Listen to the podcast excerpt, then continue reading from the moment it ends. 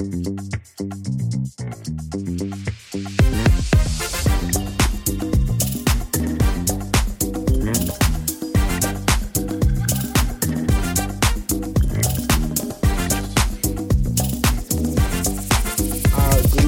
Abu Dhabi, and I think it's a little bit later in the evening from Delhi, and it's uh, early in the afternoon in Berlin.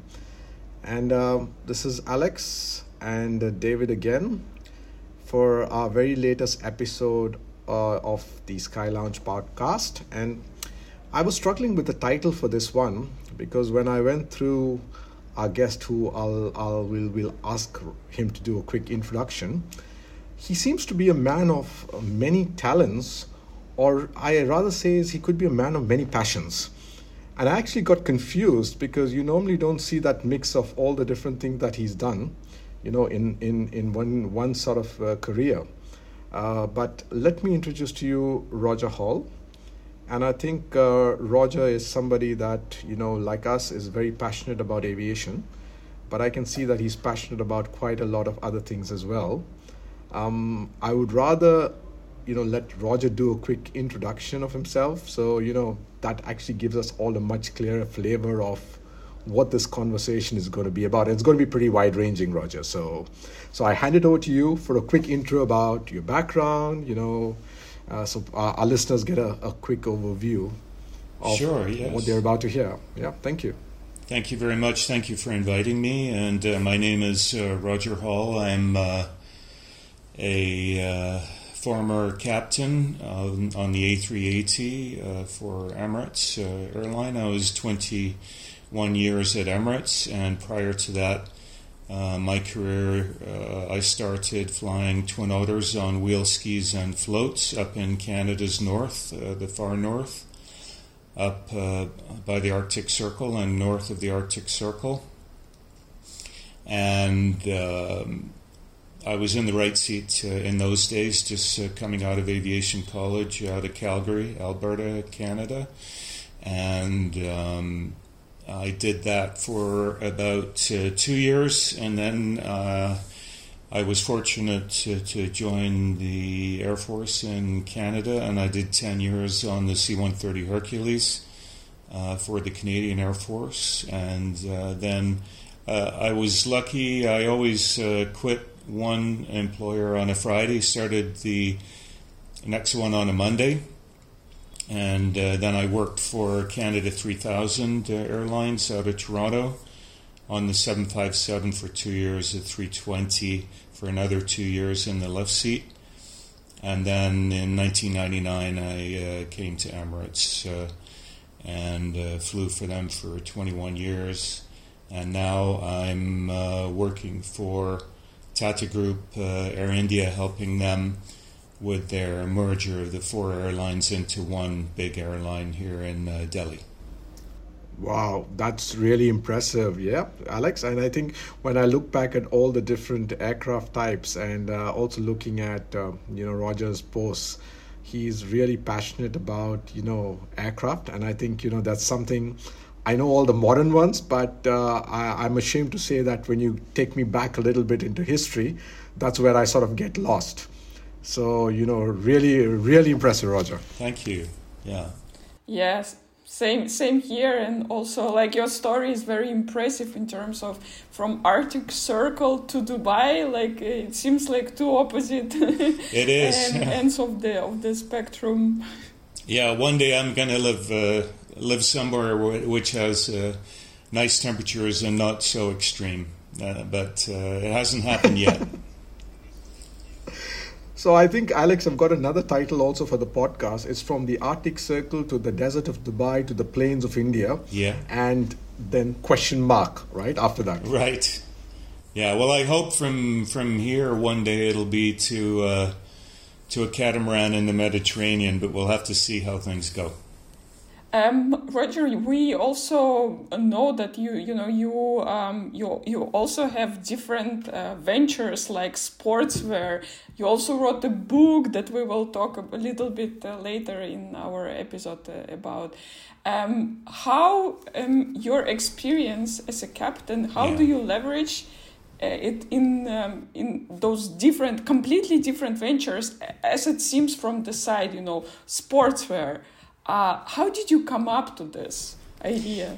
Yeah, that was uh, my wife uh, who came up with that idea. We we had always had uh, companies, uh, the two of us, my wife and I, uh, when we started a business when we were in Canada. Because when I was flying with the military, I went to Germany a lot, and um, Germany, as you would probably see, uh, Alexandra, they, they, have a very wide range of body care products, shower gel, uh, foam bath, uh, uh cosmetics, etc. And so I saw a lot of these products on the shelf in Germany, and they were about four or five times the price in Canada for exactly the same type of product. So I wrote to the manufacturer of a particular brand in uh, in Germany, and they uh, wrote back saying yes, we would be interested in exporting to Canada. And so we started on a small scale bringing those products into uh, Canada from Germany. And shipping by sea, which is what we did, we shipped by the ocean freight, is actually very inexpensive. And in those days, it was only about 25 cents to bring a bottle of foam bath uh, all the way from Germany to Canada, 750 ml, 25 cents. Today it would probably be 75 cents, but in those days it was uh, only 25 cents. So we had a really uh, good cost advantage, and the brand was somewhat known by Europeans in, in Canada also.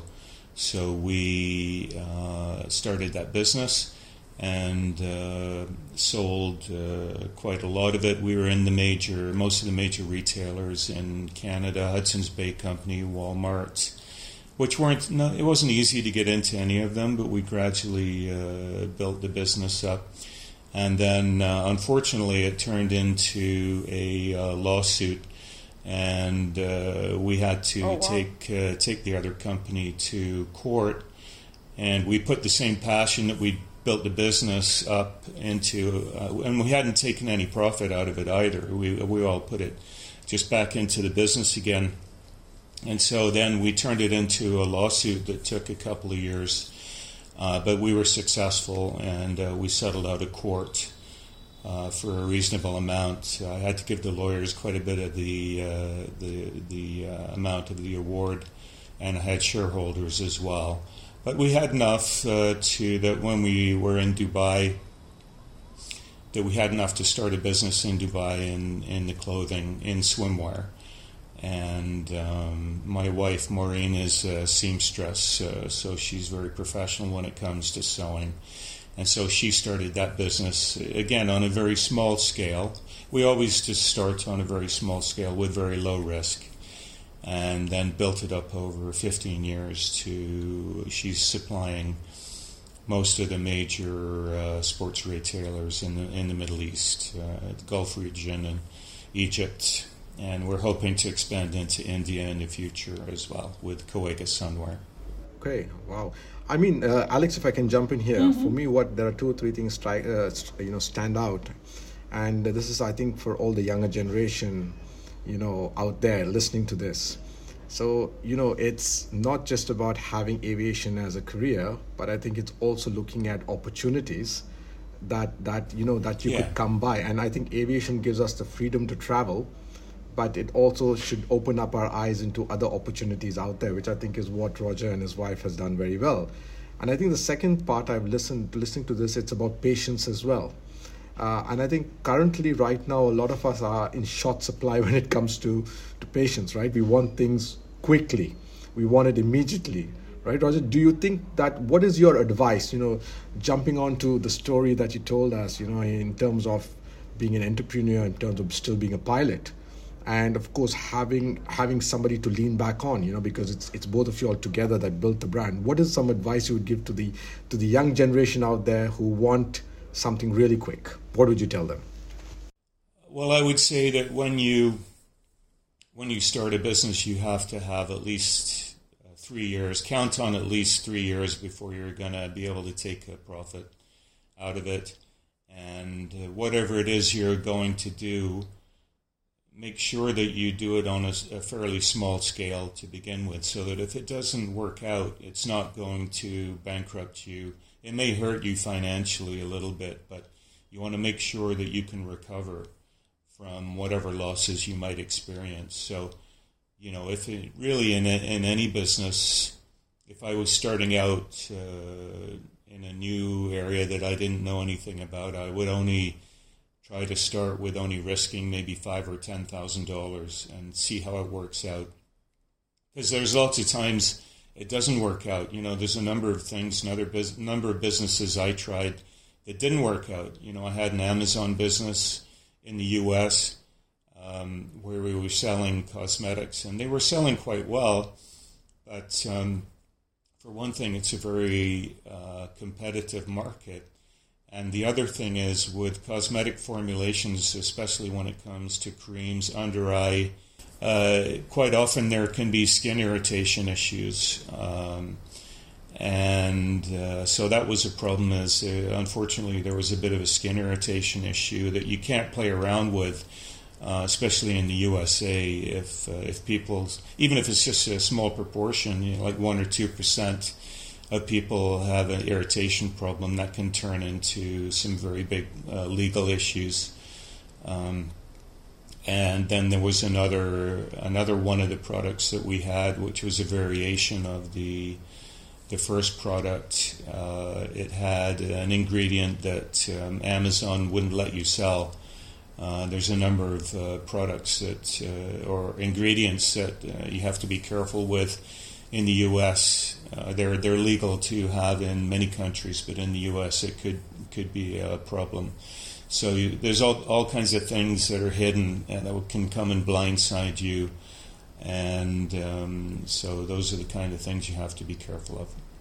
And I think here your experience as a pilot helps a lot, right? Because I assume as a pilot you are trained to mm-hmm. look and monitor so many different things and do not rush uh, make like thoughtful decisions but sometimes yeah. act very quickly so I, I, I see how your experience as a pilot really helped you how you leveraged it in in business as well yeah I think so. Yeah, not only w- with the ability to travel and find different products that you can import into your home country, but also as pilots, we we always have to be looking far away uh, for long range, for have a long range strategy for the flight, and also for our careers, and then also short range, uh, second by second, to make sure that we're we're paying attention and and uh, we are maximizing flight safety as well. So the the long view and the short view uh, that has to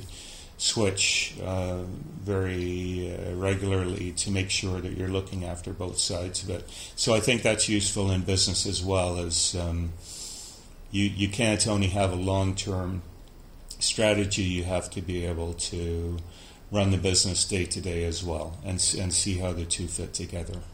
Yeah. Yeah, I mean cosmetics, sportswear, but that's not it. Uh, we also mentioned quickly a book about digital marketing. Uh, so it's called Top 37 AdWords Pay Per Click Secrets mm. Exposed.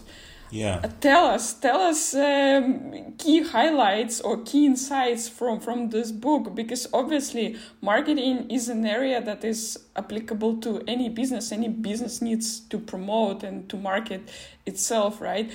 And i'm again questioning like really you are a man of many talents. How you combine all of it and how digital marketing and this book came into picture? Mm, yeah. So yeah that came into the picture because with the clothing company in dubai we were advertising on google especially in the usa you know we were advertising in the us as well their products were available there in the us and um, so pay per click with Google, it still is even today. It's it's kind of the number one best performing way to get traffic, but it's also the most expensive, one of the most expensive. So you have to know how to optimize your ads to get the best traffic. And the way to do that is just through lots of testing. So I was always testing different versions. And then I came across a company and a newsletter online called uh, Mindvalley, Mind Valley Labs, which uh, was run by a gentleman called uh, Vishen uh, Lakhiani and he has turned that business into much more than pay-per-click marketing. Today, they are mainly in in the health niche. Uh, they're a very big company now. I think he's a multimillionaire. Um, that he's built his company up. They have meetings around the world uh, every month, I think, and I think there's thousands of members that he has. Um, but one of the things I always tried to do in businesses is if you can, try and find partners that are a lot bigger than you are um, and have knowledge that you don't have. Try and find those people and try to partner with them. And lots of times it's just an email or a letter. They have no idea how big or small you are, it might not even matter to them. Uh, how big or small you are, and I offer. I, I told them that um, I'm I want to write a book, but I want to use your content for most of it. And I, in return, I'd like to give you half of the the revenues of the book. And uh, they wrote back and said, "Yeah, that sounds good to us." So we went ahead on that basis, and I used just the content of their newsletters, which was very, very good content, very good tips on how to write Google ads and how to test properly and I I made 37 uh, secrets out of it, and uh, shared half of the revenues with them, and uh, that's that's how that book uh, got written. But it's a lot of work to write a book, and that that's the only book I ever really wrote. I might do another one in the future, but it's it's a heck of a lot of a lot of work, and you've got to be really committed uh, to to do a book uh, properly. Why 37 uh, roger? Why the number yeah. 37 why not 45 why not you know 50 why not 100 yes well it's that's a that's a good uh, that's a good question and the the answer is kind of in your question you know because it, it does raise a question like why 37 so it's an attention getter. So um, it's an odd number for one thing. So whenever you put a price or a question or a book title or anything like that, make sure it's an odd number. Because uh, if it's an odd number, it makes it seem like it's uh, more real. So if I'd called it uh, 26 secrets, it would have been nowhere near as interesting. Yeah. So 37, both those numbers are odd numbers, so that's really good. And um, it just uh, makes people uh, pay attention, and there's there's lots of examples on um, Amazon of uh, good book titles, and even the book contents themselves might not be that great, but it, it, it has a really good title, so it outsells all the other books just because the title is good this does not apply to your book, of course. Your book is great because of the content, not because of the 37 in the title. yeah. yeah, that's right. That's right. Yeah, it is good content, mainly because I didn't write a lot of the content that's from the Mind Valley guys. But, um, you know, that book is free online. Anybody can download a copy, it's a PDF. Thousands of bootleg copies floating around the internet. That's one of the problems with uh, a digital asset like that is it gets copied. And in those days, in particular, there was not really any way to protect that content. There are more ways now with Kindle, stuff like that. Uh, but in those days, a PDF was really all you could do with a password if you wanted a password protected. But a password's really, really useless. So um, that, that's thousands of copies out there. No, I think the logic still holds good even today in terms of titles, and I think they've got the good side and they have the bad side in the sense that you know when you look at titles today, news channels tends to send news, you know, newspapers tend to sensationalize, you know, things by by giving really catchy titles, when you actually read it as and when people read, because of course nowadays we don't read as much as we should. Uh, and like Alex said, is it's it's not just about the title; it's also about the content. That's where the actual value lies. But I think that's an important point: is attracting people with a right title, and I think that's where a lot of young people get it wrong. Also, in terms of the way that they position themselves, in terms of their CVs and all, it's not catchy enough you know to get people's attention. You need to get people's attention. And that leads me to the point of what also got me attention to your profile is you know it's so varied and we're struggling to say which element or which strand do we catch. So i'm going to pull you a little back to the aviation side of it. And here's a question for you. What is your favorite aircraft of all time? Which is that aircraft that you say is the one that i really love yeah, I was just asked this question the other day at uh, in the office. Uh, there were some Airbus uh, people there, and um, so I I answered it's the the 340 500 is uh, my favorite aircraft. I would say. Uh, you know, I flew the 380, and that's a nice aircraft as well. It's like a big truck, very powerful. You're sitting high up off the ground. Um, and it's it's a nice aircraft as well. The, the 340 300 is essentially the same fuselage as the 340 500, but uh, the the engines are much much less powerful. Uh, so the 340 has the power, um, and it's it's nice and quiet up front. It's a nice handling aircraft, easy to land, hard to take off, but easy to land most aircraft are the other way around, easy to take off and sometimes hard to land. But the the 340 500 is uh, it, it, gives a lot of guys uh, a challenge to take take off with it properly because there's quite a delay from the time that you pull the uh, stick back to the time that it actually reacts. Uh, one reason is the um, the length of the fuselage, but also just in the programming of the fly-by-wire, I think.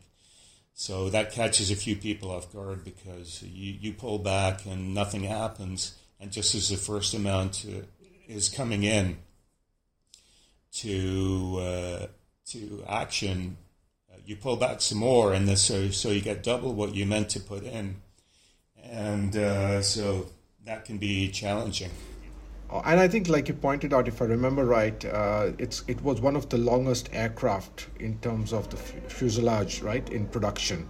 Uh, in it, so it was pretty. One of them, yeah. The 340 600 is even longer, but the 500 is quite long. Yeah, I remember that because that was the debate, uh, and of course, I'm no longer with Qatar Airways, so I can talk about it. Is that you know uh, when Qatar Airways started? Which one is longer? no, the, the debate was about going in for the 340. So Qatar had placed an order for A340s because you know about the the sort of the aircraft range, and you know you had all these sort of you know things that sort of Airbus sold to them, and then they put it on London, on the London route, and boom, down went the profitability of London because it goes back to the the equation of why four engines when you know you can fly things with two. So I think you know while while it was a, a great aircraft, I think when you look at economics of it again, depending on which route you offer, you operate, it had its challenges. And I remember flying in that aircraft, and I you know it was like like you said is it's looking at the aircraft from outside, it's a beautiful aircraft to look at, very sleek.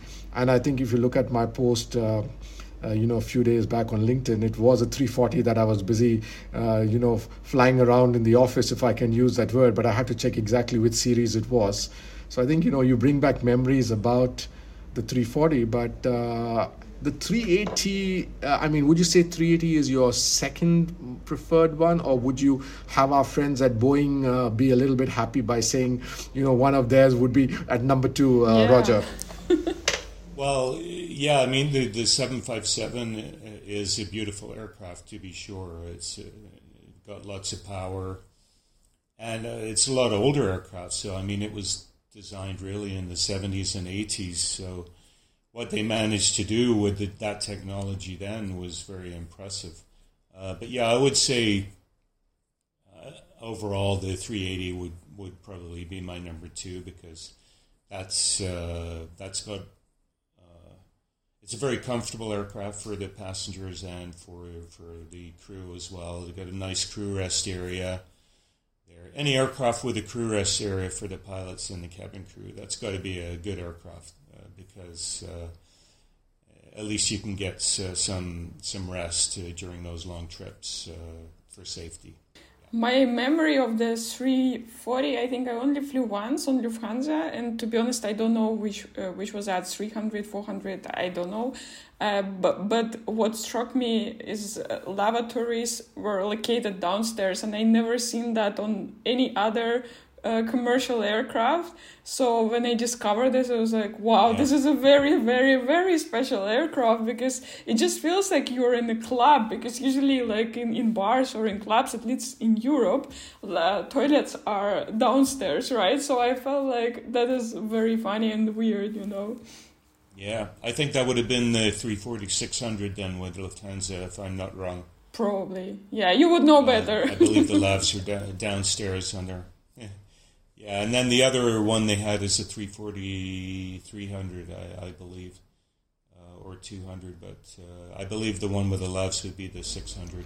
Wow, I mean, yeah, I see. So you can talk about aircraft forever, but then for Mike, then I have a question going to Boeing and touching on the 757. And you said, yeah, that's a pretty oldish aircraft, but then again, you would say the same about the 737, which Boeing has, I would say, literally, you know, stretched as much as it can, try to sort of make the best of it. And I think, do you think that Boeing has perhaps lost out in the range for you know long, uh, you know long haul narrow body with Airbus? Because now with Airbus and the 321, you know, in terms of the range, if Boeing had focused on the 757. Uh, you know, they sort of would have had a good sort of, you know, alternative to, to what Airbus is offering from a narrow body perspective. Yeah, I was just talking about that uh, to some Boeing engagement pilots uh, in the office uh, because there's a number of uh, Boeing uh, company pilots uh, at working in in my office as well, um, consulting with with Air India as part of a, the program, a very good program that Boeing has, where they support the airlines. To grow and bring in new aircraft. And uh, I asked them, you know, what's coming after the 787? And um, we, we, we said exactly that, that the, there needs to be a, a longer aircraft uh, and, and something else beyond the 737. It's stretched about as far as it can go not only physically but also technology wise. It's still real cables, not fly by wire. Uh, you know, the wires, all most aircraft are fly by wire, but some of the wires are real uh, cables. They're not uh, electronic wires. So uh, they said uh, there is something coming. Obviously, Boeing's working on something, uh, but even they are not aware of the details of what it is right now. But obviously, something will come in in time yeah, the 321 is g- going to be hard to compete against for sure, and they need they need something, uh, the, especially the long range 321s. Uh, they're going to need something that can compete against that. Absolutely, yeah, and I think it'll be interesting. And like I saw one of your posts, which was a pretty old post, you said after the 797, what what I mean. So obviously we would call call it the 797, but after the 797, where does Boeing go? What's what's next? Yeah, exactly. Yeah, that's a good question. I, I would like to know that. Somebody, I have a friend in um, in Hong Kong. He used to work for Cathay Pacific, and he's still in Hong Kong. And he said there is there is a eight something Boeing, but it's a hydrofoil.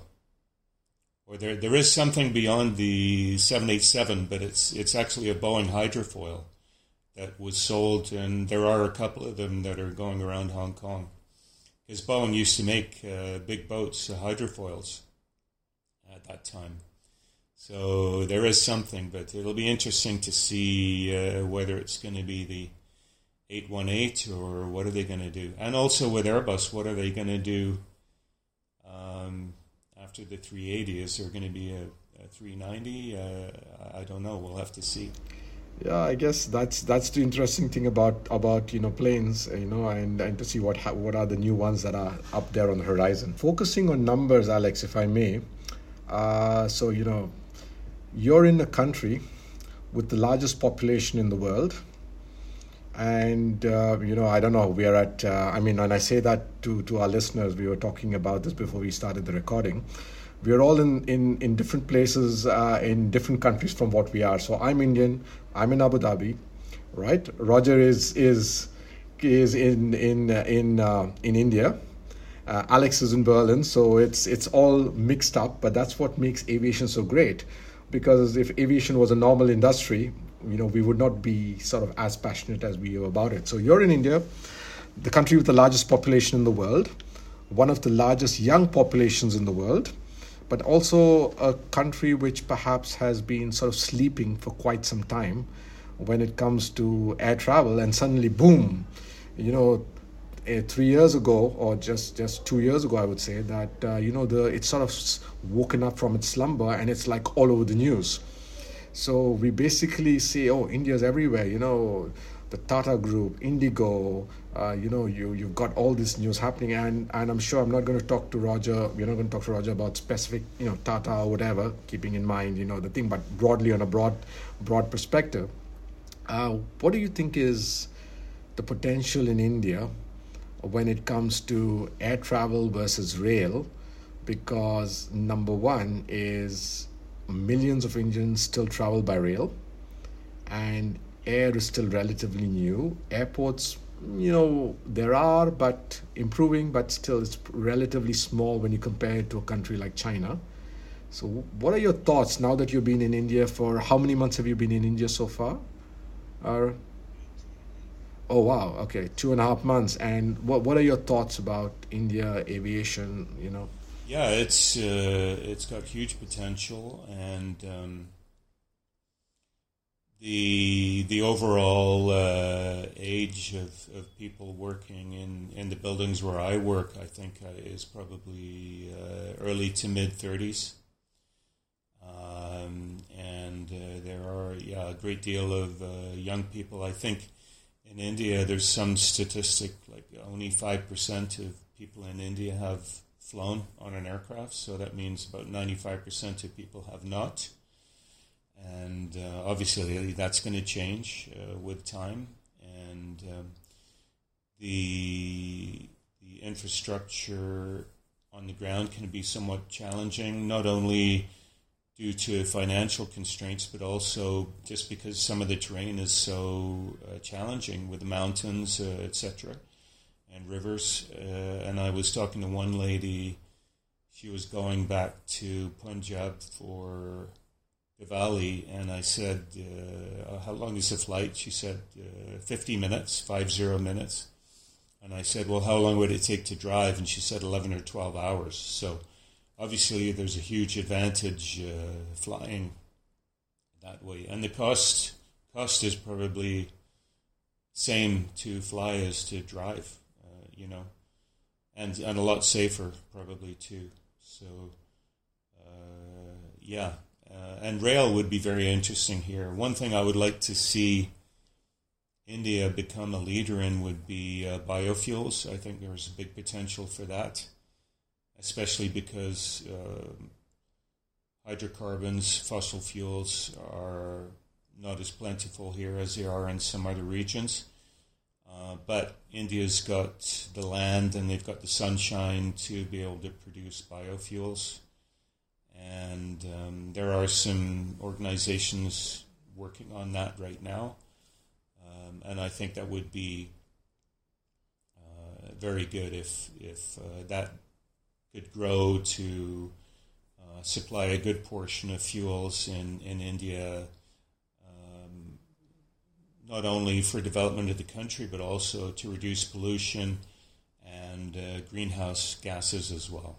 Uh, so, I would I would like to see that, and we're we're looking at uh, some steps to initiate uh, that uh, in in various ways as well. I believe India is a very exciting place to be now because of all this aviation de- developments in in aviation and with um, Air India rebranding. Um, I, we mentioned that you're with Tata Group with uh, Air India right now. Um, I don't know to what extent you can talk about your role and what you are doing there, but if you could share some maybe highlights of what you are busy with at the moment, that would be also very interesting. Yeah, so my main role is uh, helping in some aspects of the merger of the four carriers Air India, Vistara, Air India Express, and Air Asia India into one large carrier, Air India, uh, the, the new group, large group.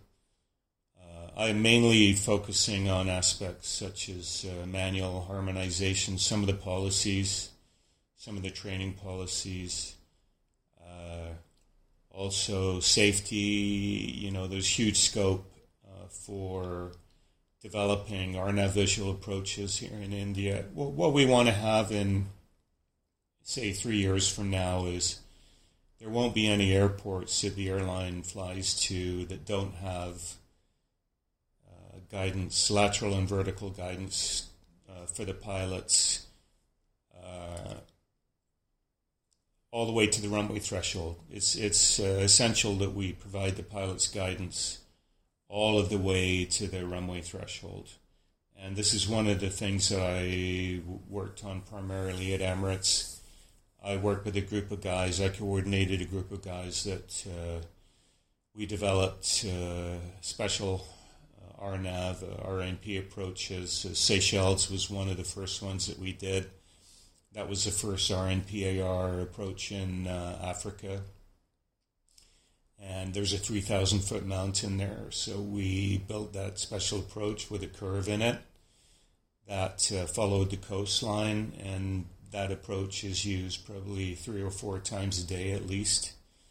And um, it, it increased safety a great deal uh, because uh, the, the approaches are not restricted to straight lines anymore with that kind of approach. So this is one of the things I want to do here in India is to make sure that we increase safety that way by building th- those kind of approaches. And I think, uh, Alex, from a geographical perspective, India is like uh, Roger said, is such a vast country you've got you know the mountains of the north to the hills of you know the west and east of India, and then of course you know you got so many, and then you got the northeast as well, which is pretty challenging and very underdeveloped when it comes to you know aviation, especially. So I think you know it's it's such a big challenge of the in in the country. So I think uh, Roger has got his hands full. Uh, you know when it when it plus especially when you talk about four airlines you know merging two airlines is is is is, is challenging enough but when you talk about four distinct airlines. I mean, uh, you know, four distinct airlines, and I would consider them that because you know, Air India Express had its own model, Air Asia, Air, you know, Air Asia India had its own model, Vistara. So I think you know, wow, it's it's four four is is really a big challenge. Yeah, it's it's a big uh, task for. I mean, I'm just junior in in the whole organization. I don't want to make it sound like I'm a key player or anything in that uh, merger, there's there's a lot of people working on it. But um, if I can help some way in the safety and efficiency aspect, so that uh, then I'll I'll be happy that uh, I, I did. Absolutely, absolutely, and we are wishing you well in that journey. Uh, we are um, ahead of a big air show. Dubai Air Show is coming up next week right? And we just wanted to ask you what what, what are your thoughts on this? Are you g- gonna go there? Um, are you expecting something to come out of it? Like personally, I am so excited to see the new livery of Ria there that they will be um, showcasing there. That's my personal, you know, thing that I'm uh, waiting for. Um, are you going uh, to Dubai for the air show? Uh, I won't be. No, I'm gonna stay here till just before Christmas. Then I'm I'm gonna go on holiday uh, with my family up up to Europe. Uh, but yeah, which airline was it that you were saying? Uh, Riyadh, uh, Riyadh Air. Ah, yeah, they're going to be there from with Saudi the purple, Arabia. Yeah, the purple mm-hmm. aircraft. Right, right. Yeah, that'll be interesting to see. Uh, no, but uh, but Roger, just a question. So this is more of a technical question. So obviously they spoke about they're going to have two main liveries, and of course the Lavender aircraft, from an operational perspective in uh, in in the desert, is, I mean, I'm talking about. I, I mean, I'm talking about the color. Is that then optimal color, or you know, I, w- I would love to see a flight, a, a, a whole line of Lavender aircraft in the desert. But operational, operationally, does that uh, prove any challenges? In terms of color? That's a good question. Um, I would imagine now nowadays the the manufacturers are pretty good at uh, testing and making sure that the paint can withstand uh, the the heat, etc. But I mean the the most efficient uh, paint, paint from a cost and uh, lack of friction point of view, I think is no paint at all, like American Airlines used to have, you know, the silver aircraft. Uh, but there there can be some corrosion issues uh, with with that. Uh, so even American has gone with um, a lot more paint on the aircraft than, than they used to have.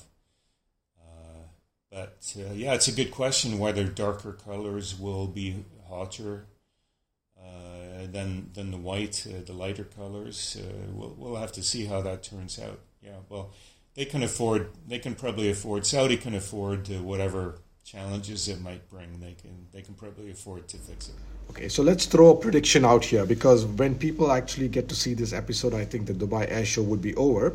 So it'll be great for us to test our predictions out. So let's start first. Uh, I'll start with Alex first. So, Alex, what do you think the second livery of Riyadh Air would be? Would it be what? What do you think the color scheme would be? And I'll then come to Roger. I just hope it's not gonna be Euro white. I've got enough of Euro white in Europe. Um, anything that is not Euro white is very exciting. And in fact, Roger, you just mentioned something about American Airlines, which I honestly I didn't know. I saw that they painted it uh, silver. I didn't know that this it was basically bare metal. Yeah. yeah, I didn't know that. Mm-hmm. Actually, even silver looks so much better than Euro white. So I'm just against Euro white. Anything else is super super. Okay, so so Alex says no Euro white, anything else. So okay, but let's go to Roger. Roger, what do you think would be their the new livery? Because this will be, the, I'm sure, their second livery. So what do you think it would be? What color scheme would it be? Well, uh, yeah, it won't be sand colored because that's what Saudi Saudia is. So I don't think we'll see sand colored. Uh, yeah, well, my favorite color is uh, lime green, so I'll say lime green, but it's not going to happen. So, oh, twin okay. sister of Transavia, that's what you want the Riyadh Air to be? yeah, I like Transavia, especially the seats. I saw your post on LinkedIn with the the interior color of the seats. I really like that. I, I, love that color. Okay. So coming to my guess, I have a feeling it's going to be not exactly Euro white, but more uh, but but white with maybe dashes of lavender so uh, so you know so that's what my thing is. But anyway let's wait and see. I think it's just a few days more. But i'm conscious of time as well and i've got a few more sort of questions i want to ask about predictions. Now i'll start with roger first. Roger in terms of orders which airline do you think could be the one with the biggest order? And which aircraft? Well air india's already announced very large orders so i, I don't think we would see additional ones coming from there right now. Uh, you never know about Emirates; they could surprise. Uh, they've already got a bunch of 350s uh, on order. Yeah, it's it's really very very hard to to say. Is probably it'll be something that none of us are expecting. Okay, let's look at Emirates. Let me take your first choice of Emirates and see if that comes through and maybe the unexpected as well. Yeah, Alex, what about you? Um, yeah, I, I don't know. I mean, uh, Turkish, did they make a big order or, already? No, they postponed that. They, they oh, yeah, maybe Turkish then. Okay. Maybe Turkish. Okay. For me, yeah, could be Turkish. For me, I think the news that I heard is going to be Riyadh Air. So I think they're going to be the leader when it comes to orders. And it's going to be a narrow body order. So my money is on Airbus because they did the Boeing on the wide body and uh, so I, I think it's going to be Airbus and it's going to be a mix of maybe 320s 321s but let's see if I'm wrong. And like Roger said, is I have a feeling Emirates could squeeze in an order as well. Uh, Indian carriers from India definitely not. The Paris Air Show was actually the Indian Air Show. Uh, so so you know if you see majority of the orders for India. So let's wait and see. So to our listeners there, you know when you listen to this, uh, please do do do sort of see which of us were right or partly right. And even if we were wrong, it doesn't matter because aviation is still fun anyway. So it's not about making the right predictions. It's just about you know you know the joy of aviation. Alex. Yeah, no, absolutely. Uh, I, I agree with, with you, David, and I want to thank you, Roger, for joining us today and sharing uh, your experiences, your very different experiences. I think uh, it's it's a good listen for anyone, and especially for people, you know, being stuck maybe with with their job or you know looking for new opportunities. I think you are a perfect example of a person who utilized all the opportunities to identify some new ones, and you leverage your ex- past experiences in your new roles. Uh, so even I take it as a great lesson. So thank you so much. Thank you. I appreciate it. I appreciate uh, both your time and uh, it's been a pleasure. So Roger, my last question, and again uh, a, a quick answer from you, a quick rapid fire answer. What advice would you give to the young generation out there when it comes to aviation? What's your bit of advice? Yeah, it's uh, that's a, that's a good one. Um, you've kind of stumped me there. But I mean, if you really, if you really want to fly, then you'll know it, you know, and and the money doesn't necessarily really matter because. I, you know, when I got into it, it the money was kind of secondary. It does pay okay, uh, but in, in aviation globally, unless you're in the USA, as a pilot, really, the, the big bucks is is not really going to be there. The same as it might be for a doctor or lawyers or all, all those things.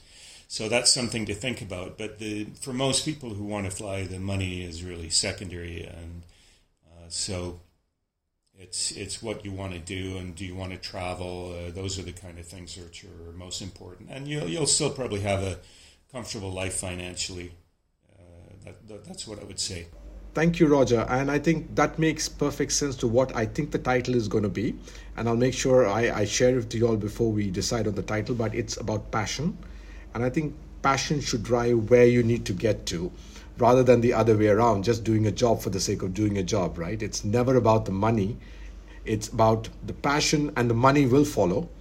Or, you know, you're, you're just happy doing what you want. So I think, thank you so much again, Roger. Yeah, exactly. If you if you really want to be rich, you, you have to work for yourself ultimately. You know, uh, that's that's the way to really uh, become wealthy. Not that I have necessarily been successful in that regard. I've made a lot of mistakes along the way, but if if you really want to be wealthy, you have to uh, create something that very few other people have done, and be in business for yourself. Thank you. Yeah.